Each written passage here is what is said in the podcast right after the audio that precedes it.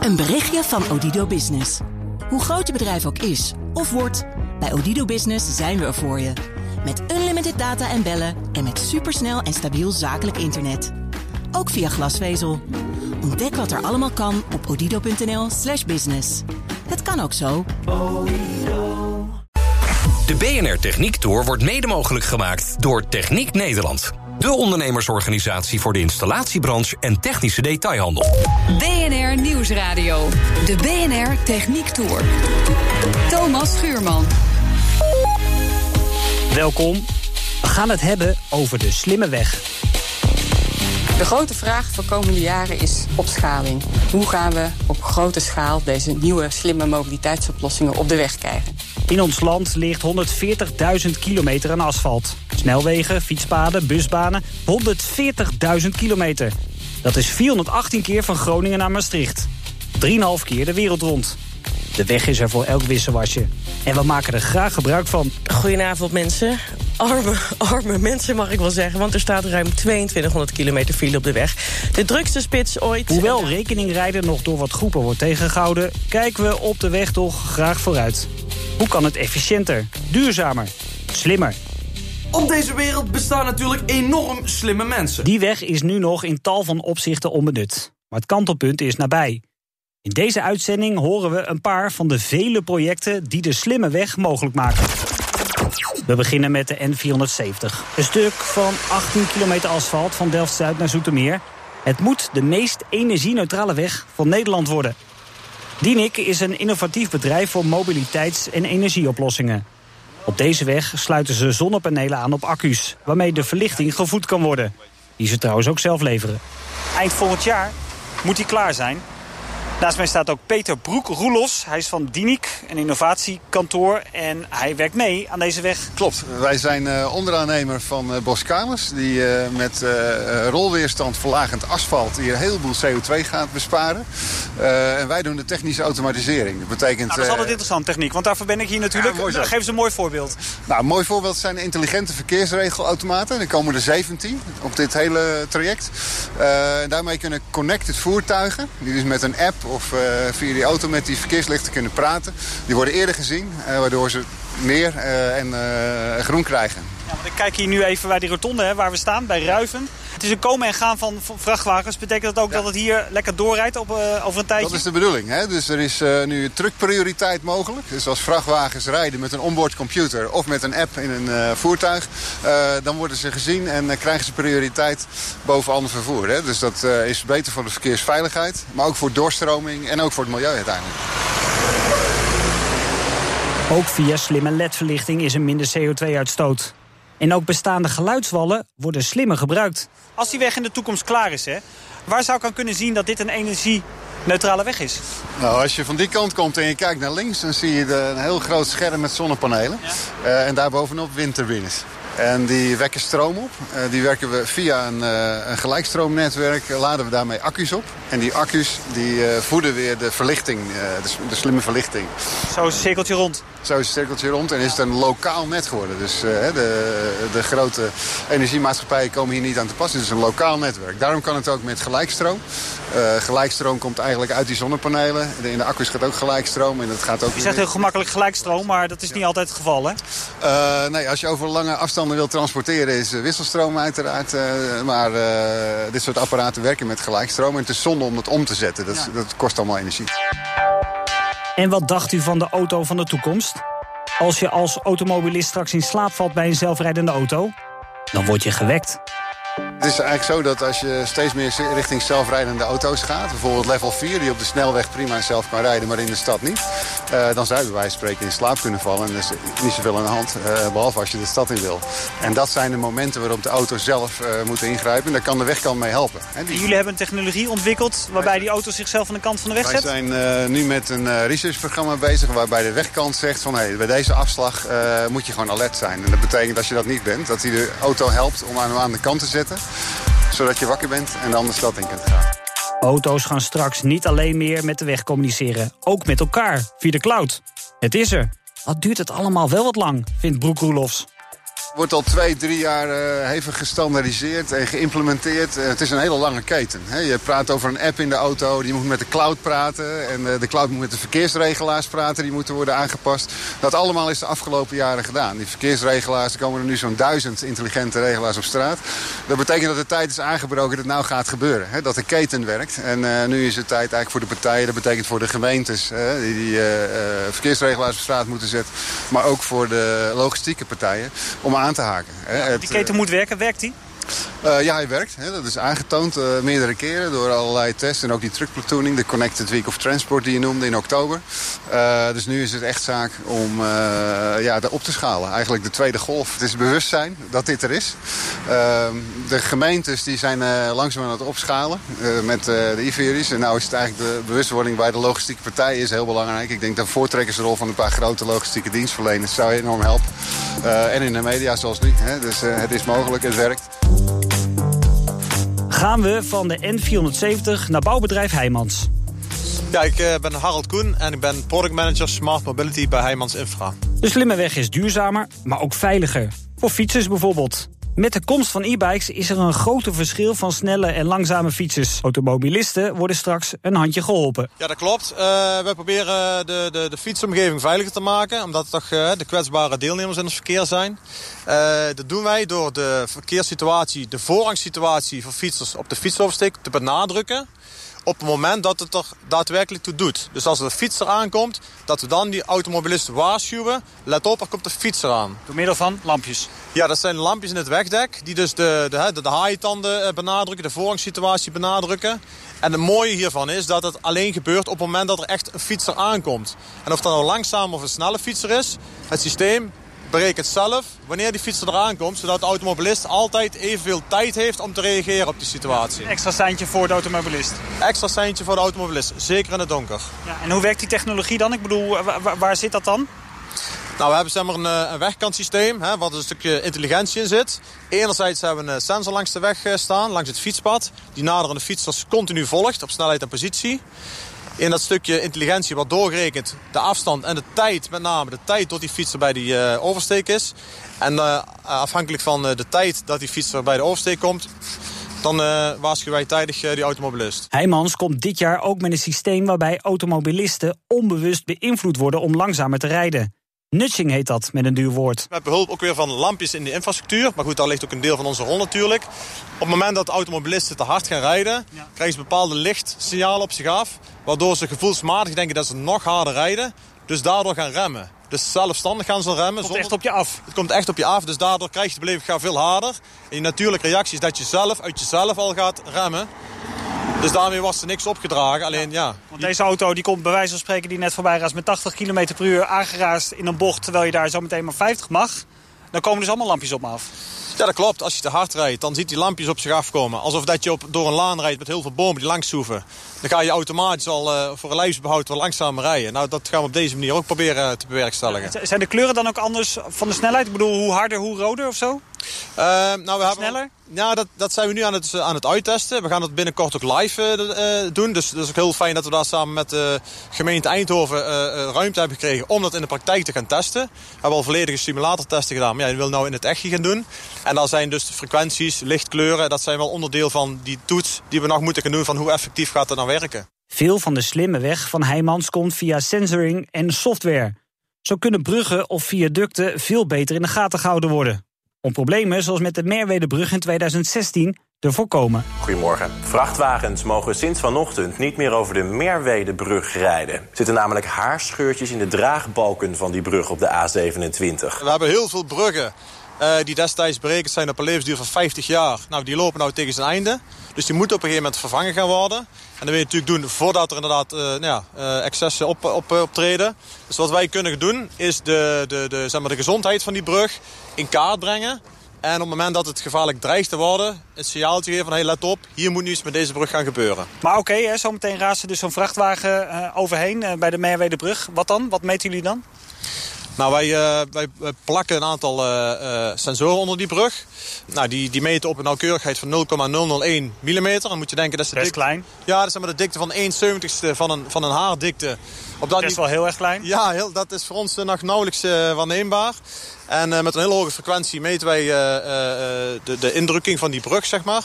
En op basis van ja, onze domeinkennis, waar we dus de algoritmes op ontwikkeld hebben... zegt dat iets over de verhouding tussen de theoretische vermoeienskrommen van die brug... en de daadwerkelijke. Oftewel, is die brug nog meer dan 50 jaar houdbaar of minder. En dan kan ook inderdaad de wegbeheerder daarop voorsorteren... van die bruggen moeten we eerst aanpakken en die kunnen later. En kunnen jullie dan alle dingen in zo'n brug meten? Want uh, bij Gorkum was het, uh, zagen we scheuren, hè?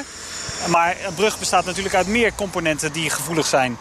Nou, door, door deze monitoring uh, heb je nog geen oorzaak gevonden. Maar je ziet wel dat hij dus aan het verouderen is.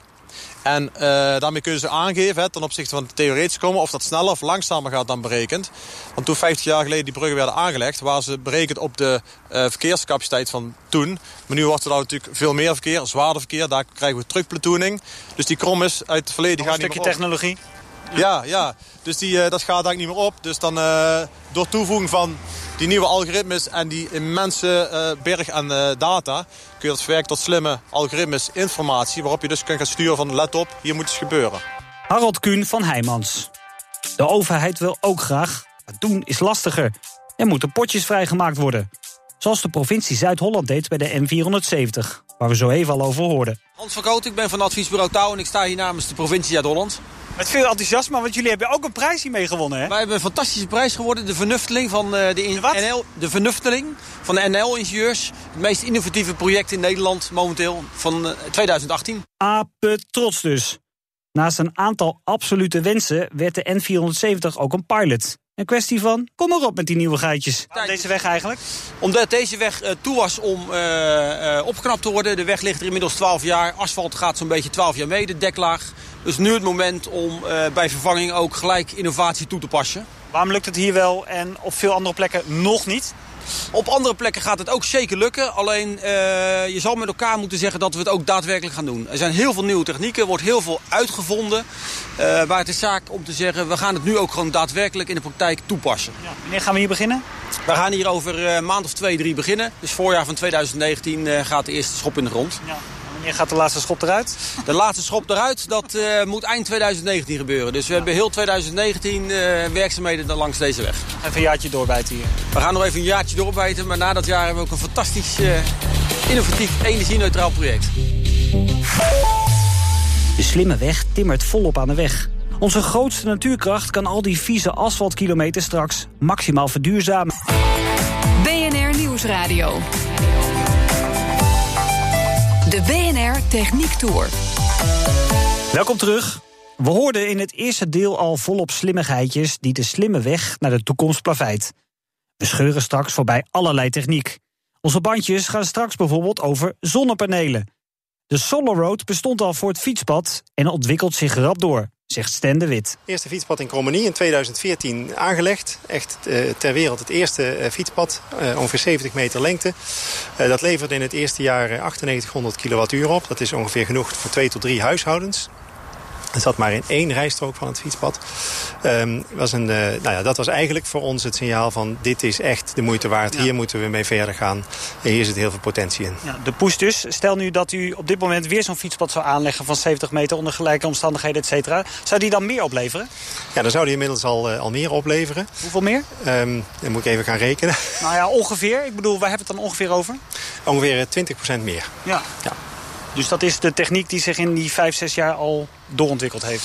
Ja, en ik moet wel eerlijk erbij zeggen dat uh, daar zit voor een belangrijk deel natuurlijk de factor in van zonnecellen. Wij werken met zonnecellen. Dat zijn natuurlijk uh, zonnecellen die in allerlei zonne-energie toepassingen worden gebruikt. Die ook wij gebruiken en die zijn ook nog steeds enorm in ontwikkeling. Daar zie je de kosten dalen en de uh, efficiëntie steeds toenemen. En daar profiteren wij ook van. Hoe ziet deze Solar Road er eigenlijk uit? Eigenlijk de opbouw is heel simpel. Het is een, een betonnen plaat met daarop een spe speciaal zonnepaneel, een heel, heel robuust zonnepaneel. En daaroverheen zit een coating. En die coating die zorgt ervoor dat uh, de weg uh, stroef is. Dat die voldoende grip biedt. En dus heel veilig is voor verkeer. Maar die coating is ook transparant. Dus die laat het licht, het zonlicht door. Eh, zodat het door de coating op de zonnepanelen daaronder komt. Die dan weer werken als, ja, als alle zonnepanelen eigenlijk doen. En die zetten het zonlicht om in elektriciteit. Ja. Is het gewoon een normaal zonnepaneel, om zo te zeggen? Zoals wij dat kennen op een dak bijvoorbeeld van je eigen huis? Nou, de zonnecellen die erin zitten, kristallijn silicium zonnecellen... zijn precies dezelfde die ook in, in uh, zonnepanelen op daken zitten bijvoorbeeld. Maar het paneel eromheen, dat is echt anders. Je kunt je voorstellen, dit zijn uh, zonnepanelen waar echt zwaar verkeer overheen kan gaan rijden. Die moeten dus ook heel robuust en heel sterk zijn. En daar zijn ze helemaal op, uh, op ontwikkeld. En dan met name de behuizing bijvoorbeeld? Ja, je moet je voorstellen, het zijn eigenlijk een aantal laagjes op elkaar. En die stapeling van de laagjes en de materialen die daarin worden gebruikt... die moeten zorgen dat uh, de zonnecellen heel blijven, hè, goed beschermd zijn. Ook als er zwaar verkeer overheen rijdt. Ook als er een keer een steen op de weg ligt waar die, waar die vrachtwagen overheen rijdt. Echt een hele robuuste versie van een zonnepaneel. Ja, ze zijn robuust, er zit een coating boven... Maakt dat ook dat ze net zo efficiënt zijn? Er zijn een aantal factoren die ervoor zorgen dat je een klein beetje energie, uh, minder energie opwekt... als wanneer je zeg maar, dezelfde zonnecellen zou toepassen in een zonnepaneel op een dak. Je legt ze vlak neer. Hè, dat heb je met een dak kan je vaak kiezen hè, om ze onder de optimale hoek uh, neer te zetten. Um, je hebt uh, die coating erop, die moet stroef zijn en die verstrooit een klein beetje licht. En je hebt altijd iets wat, wat vervuiling die je krijgt. Nou, en bij elkaar levert dat ongeveer 25 tot 30 procent minder opbrengst op... dan wanneer je hetzelfde paneel op een dak zou plaatsen. Er is dus wel wat verlies. Maar ja, zonnepanelen op daken of in weides, daarvan kun je nog zeggen... Hé, bah, wat lelijk zeg. Zonde zeg van die natuur. Maar hallo, paneeltjes onder dat oerzaaie asfalt... daar heeft niemand moeite mee, toch? Ruimte zat. We hebben 140.000 kilometer wegdek in Nederland... met een oppervlak dat uh, ruim groter is dan alle dakoppervlak bij elkaar. Dus als je erin slaagt om zonnecellen ook te integreren in je wegen... krijg je enorme extra oppervlak ter beschikking voor zonnestroomproductie. Kost je geen extra ruimte. Je ziet het nauwelijks. Hè. Het levert geen vervuiling van, het, uh, van de horizon of verstoring van het landschap op. Maar je doet het eigenlijk in de wegen die we toch nodig hebben. Ja. En toch even voor het beeld. Hè. Uh, stel dat ik uh, op mijn dak iets van 10, 15 zonnepanelen zou willen aanleggen voor mijn eigen verbruik. Hoeveel zouden jullie dan moeten aanleggen in een fietspad of in een wegdek om tot hetzelfde resultaat te komen?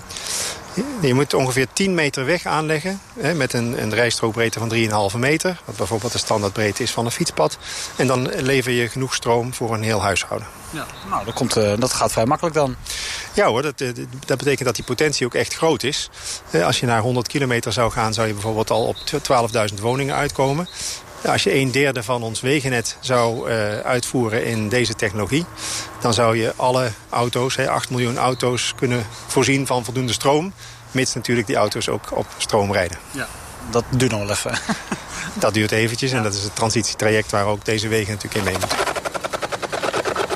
Vijf jaar na de eerste Solar Road fietspad is het tijd de weg op te gaan. We gaan op de weg eigenlijk gewoon een project maken. Uh, eentje in een busbaan bij Spijkenisse. En eentje in een uh, parallelweg naast een provinciale weg. Dat is een ontsluitingsweg van een distributiecentrum uh, bij Schiphol. Um, we hebben nu een, een product dat prima toepasbaar is op fietspaden. het is commercieel verkrijgbaar. Wordt gemaakt, fabriek in Maarsen. Uh, maar de markt internationaal uh, die, die heeft hier enorm veel belangstelling voor. We zien echt uit het buitenland dat er veel belangstelling is. Maar daar wordt vaak gevraagd naar toepassing in reguliere wegen. Fietspaden zijn in Nederland natuurlijk echt een interessante markt. Ja. Er is 25 tot 30.000 kilometer fietspad in Nederland. Mm. In het buitenland ligt dat anders. En daar wil men toch echt graag op gewone wegen toepassen.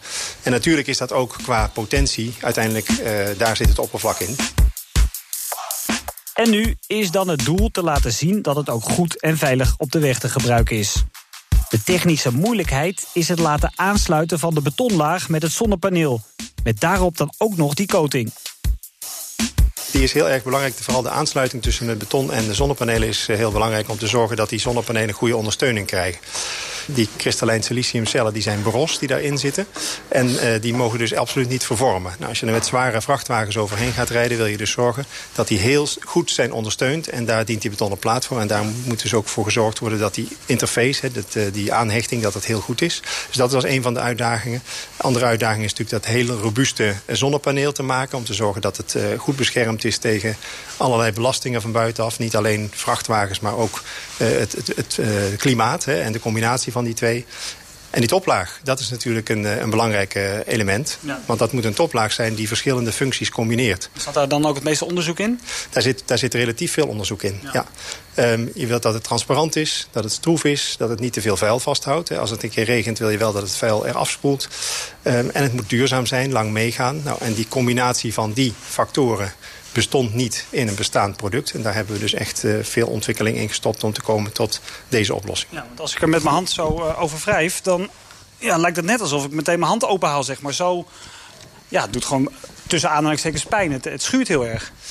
Ja, het aardige is dat je eigenlijk nooit met je hand over een normaal wegdek gaat. daar, daar nodigt dit toe uit. Uh, je zou, het zou je tegenvallen. Uh, normale wegdekken zijn ook echt heel stroef. Maar als ik hier met de fiets onderuit ga, dan, uh, dan ligt alles open. Dit is eigenlijk een, een, variant zoals die nieuw uit de fabriek komt. Voordat we hem in gebruik nemen, schuren we hem altijd eerst nog eventjes op... om te zorgen dat juist die scherpe randjes eraf zijn. We kunnen dat ook helemaal instellen naar, uh, naar gelang de behoefte. Dus als er in het buitenland uh, behoefte is aan een uh, ander soort stroefheidseis... dan kunnen we daar gewoon invulling aan geven... door ook andere gradering of andere instrooimiddelen te gebruiken. Wat betreft de opvang van elektriciteit, is dat nog veranderd in de loop der jaren? Want het moet natuurlijk ook ergens naartoe, hè? Ja, de eerste pilot in Cromenie, daar ging eigenlijk een draadje uh, het, het, stroomnet in. Dus het werd aan het elektriciteitsnet teruggeleverd. Uh, vervolgens hebben we ook andere projecten gerealiseerd. Bijvoorbeeld in Groningen, bij Blauwestad, hebben we een stuk fietspad gerealiseerd. Dat is gekoppeld aan een zeezoutbatterij. Die slaat het, de energie die uit het fietspad komt op. En die geeft dat weer door aan een laadstation voor elektrische fietsen. men kan daar ook uitrusten en tablets en telefoons opladen. Dat is een, een geïsoleerd standalone systeem, zit niet aan het net gekoppeld. En dat is eigenlijk een heel mooi voorbeeld hoe SolarRoad geïntegreerd kan worden in een systeemoplossing. Waar productie en energievraag heel mooi bij elkaar komen. Ja, en ook efficiënter lijkt me? Dat is zeker efficiënter. Ja. Uh, er zit uh, geen uh, slag in van een inverter hè, waar je van gelijkstroom naar wisselstroom gaat. Um, dus je houdt het allemaal bij gelijkstroom en dat is weer een efficiëntieslag. Stan de Wit van SolarRoad. Gaan we tot slot terug naar Heijmans met Koen Sanderink. Mede door de slimme weg is het businessmodel van het bedrijf veranderd. Veel meer software gestuurd. Waarbij data dus belangrijk is. En je in je kennis die traditioneel aan de hoogte van onze mensen zit... die gaan we steeds meer in de computer stoppen... door middel van artificiële intelligentie uh, en door middel van machine learning. En uh, op basis daarvan kunnen wij die informatie maken. En dat is echt onze, onze asset. De wegen worden slimmer. Proberen ze ook veiliger te maken. Worden ze ook veiliger? Um, ja, ze worden zeker veiliger. Um, wat wij zien is dat, de, dat we tegenwoordig techniek hebben... dat de weg uh, proactief kan communiceren met de gebruiker. Dus als er iets gebeurt, uh, dan kan de weg daarop reageren. Niets is meer wat het lijkt. Kijk maar naar een lantaarnpaal. Ja, dat is echt niet alleen een paaltje met een lampie. Ja, de lantaarnpaal is een heel interessant object. Hè, wat het vroeger gewoon heel simpel was en daar gebeurde eigenlijk niet zo heel veel mee. Ja. Behalve toen een lampje vervangen. Uh, staan die tegenwoordig veel meer in een belangstelling. Met name ook met de uitkomst van bijvoorbeeld 5G. Uh, waarin de telecomproviders veel meer antennes moeten gaan plaatsen. Uh, en de lantaarnpaal daar een heel interessant object voor is. Waardoor zo'n lantaarnpaal eigenlijk een houder wordt van andere technologie. van andere technologieën. Nou, en dan kom je ook weer op dat beheer- en onderhoudaspect. Dat moet je ook op een andere manier gaan doen. Uh, daar krijg je ook nieuwe businessmodellen op. Hè, want je kunt zo'n lantaarnpaal in één keer gaan verhuren. Nou, dat wordt in één keer heel erg uh, interessant, ook voor, voor gemeentes. Maar je zit ook met allerlei praktische dingen. Want bijvoorbeeld op een lantaarnpaal staat niet 24 keer 7 stroom. Uh, niet alle lantaarnpalen zijn bemeterd. Dat betekent ook dat onze ondergrondse infrastructuur aangepast zal moeten worden... wil je dat gaan doen. Er zit bijvoorbeeld ook geen glasvezel naartoe. He, 5G heeft dat wel nodig. Dus er zijn best wel behoorlijke investeringen die je moet gaan doen in je infrastructuur. Eh, om dat soort dingen mogelijk te maken. Kunnen we nog wel spreken over een lantaarnpaal als er inderdaad 5G in komt. Maar ook uh, verlichting er al in zit. Uh, we krijgen fijnstofmeting. Het wordt slimme verlichting. Nou, dan vergeet ik misschien nog even een paar. Laadpalen. laadpalen. Even kijken of ik hier nog eentje tussen heb. Nee, dat is daar inderdaad eigenlijk wel. Kunnen we nog wel spreken over een lantaarnpaal zometeen?